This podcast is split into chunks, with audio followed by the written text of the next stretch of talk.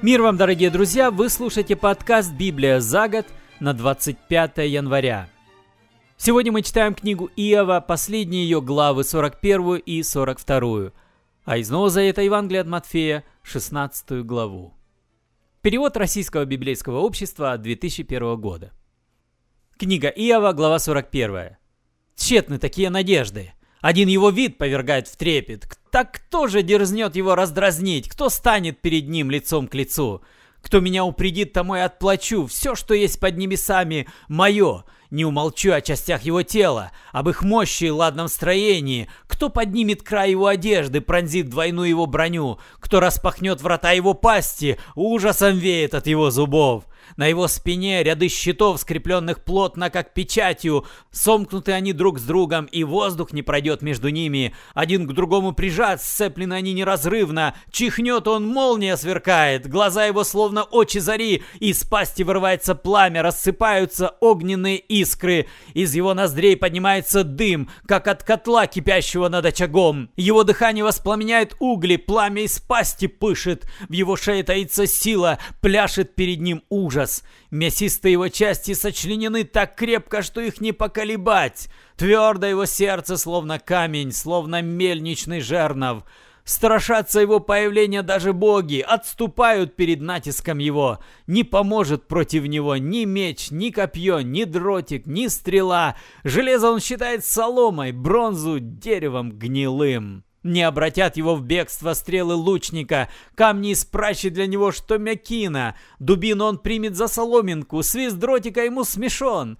Его брюхо, что острые черепки, баронит он ими грязь. Заставляет он пучину бурлить, как котел, превращает море в горшок с кипящим зельем. Светящийся след он оставляет за собой, и кажется, что бездна седой стала. Нет на земле подобного ему, создания, которому страх неведом. На все свысока он взирает, всем сынам гордости он царь. Бог продолжает задавать вопросы Иову, и он описывает здесь одно из твоих творений – Левиафана. Понятно, что таких животных уже нет на Земле, и по своим описаниям он скорее напоминает динозавра, чем любой из существующих ныне животных. Да, пожалуй, и бегемот из сороковой главы – это не тот бегемот, которого мы знаем сейчас. Глава 42. Так ответил Господу Иов. «Я знаю, все в твоей власти. Нет для тебя невозможного, что бы ты ни замыслил. Кто я такой, чтобы порочить твой замысел, ничего не зная? Говорил я о том, чего не понимаю, о чудесах непостижимых для меня. Так выслушай, что я скажу. Я спрошу, а ты мне ответь. О тебе я прежде лишь слышал, а теперь своими глазами увидел. Потому я от всего отрекаюсь, раскаиваюсь средь праха и пепла».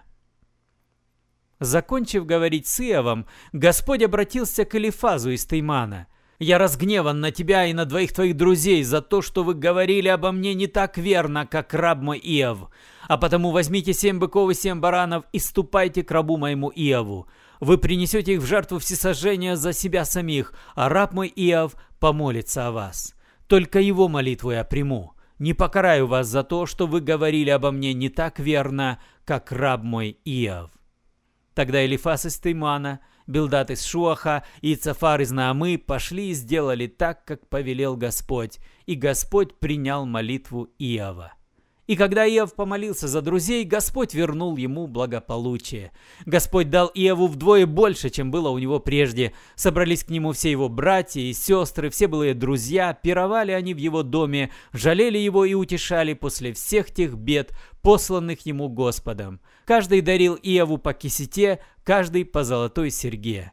Господь благословил оставшиеся годы жизни Иова больше, чем прежние. Теперь у него было 14 тысяч коз и овец, 6 тысяч верблюдов, тысяча пар валов и тысяча ослиц. Родилось у него семь сыновей и три дочери. Одну он назвал «Голубка», другую «Цветок корицы», а третью «Сияние ресниц». По всей земле не сыскать было таких красавиц, как дочери Иова. Отец дал им наследство наравне с братьями. После этого Иов прожил еще 140 лет, увидев своих детей и их детей до четвертого поколения. И умер Иов старцем, насытившись жизнью.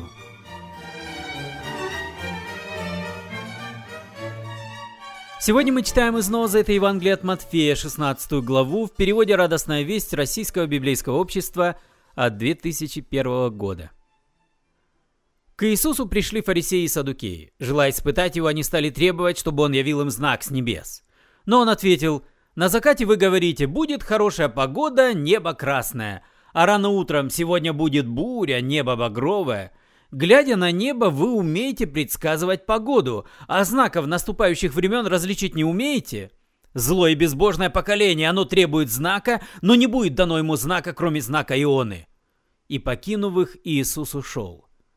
Ученики приплыли к другому берегу. Оказалось, что они забыли взять с собой хлеба. «Смотрите, берегитесь фарисейской и садукейской закваски», — сказал им Иисус. А они говорили между собой, «Мы не взяли хлеба». Иисус, узнав об этом, сказал им, «Почему вы говорите, что у вас нет хлеба, маловеры? Ничего вы не понимаете, не помните о пяти хлебах на пять тысяч человек? Сколько корзин вы набрали? О семи хлебах на четыре тысячи? Сколько корзин вы набрали тогда?» Неужели вам непонятно, что не о хлебе я говорил? Тогда они поняли, что он предостерегал их не от хлебной закваски, а от учения фарисеев и садукеев. Придя в земли Кесарии Филипповой, Иисус спросил своих учеников, кем считают люди Сына Человеческого? Одни говорят, что ты Иоанн Креститель, другие, что Илья, а некоторые, что Иеремия или один из пророков, ответили они. «А вы кем считаете меня?» – спрашивает их он. «Ты помазанник, сын живого Бога!» — ответил Симон Петр. «Ты счастливый человек, Симон, сын Ионы», — сказал он, «потому что тебе открыли это не люди, а мой небесный Отец. Поэтому я говорю тебе, ты скала, и на этой скале я возведу мою церковь, и даже силам преисподней ее не одолеть. Я дам тебе ключи от Царства Небес, и то, что ты запретишь на земле, запретят на небесах, а что разрешишь на земле, разрешат на небесах». Потом он строго наказал ученикам никому не говорить о том, что он помазанник Божий. С тех пор Иисус стал открыто говорить своим ученикам, что он должен идти в Иерусалим и претерпеть там много страданий от рук старейшин, старших священников и учителей закона, и что там его убьют, но на третий день он встанет из мертвых. Петр, отведя его в сторону, стал ему перечить. «Упаси Боже, чтобы с тобой такое случилось, Господь!» Но Иисус, обернувшись, сказал Петру, «Прочь с глаз, сатана, ты сбиваешь меня с пути, ты думаешь не о Божьем, а о людском». Затем Иисус сказал своим ученикам, «Кто хочет следовать за мной, пусть забудет о себе. Пусть возьмет свой крест и тогда следует за мной. Кто хочет спасти свою жизнь, тот ее потеряет, а кто свою жизнь потеряет ради меня, тот ее обретет. Что пользы человеку, если он приобретет весь мир, а жизни своей повредит? Разве не все отдал бы он, лишь бы вернуть себе жизнь? Потому что Сын Человеческий придет в сиянии славы Отца Своего с его ангелами и воздаст каждому по делам Его. Говорю вам, есть среди стоящих здесь люди, которые не успеют узнать смерти, как уже увидят Сына Человеческого, пришедшего на Царство. Вы слушали подкаст «Библия за год» на 25 января. С вами был Петр Тюкало. Спасибо за внимание. До свидания, до следующей встречи. Пишите нам по новому адресу mail собака До свидания, до следующей встречи. Благослови вас Господь.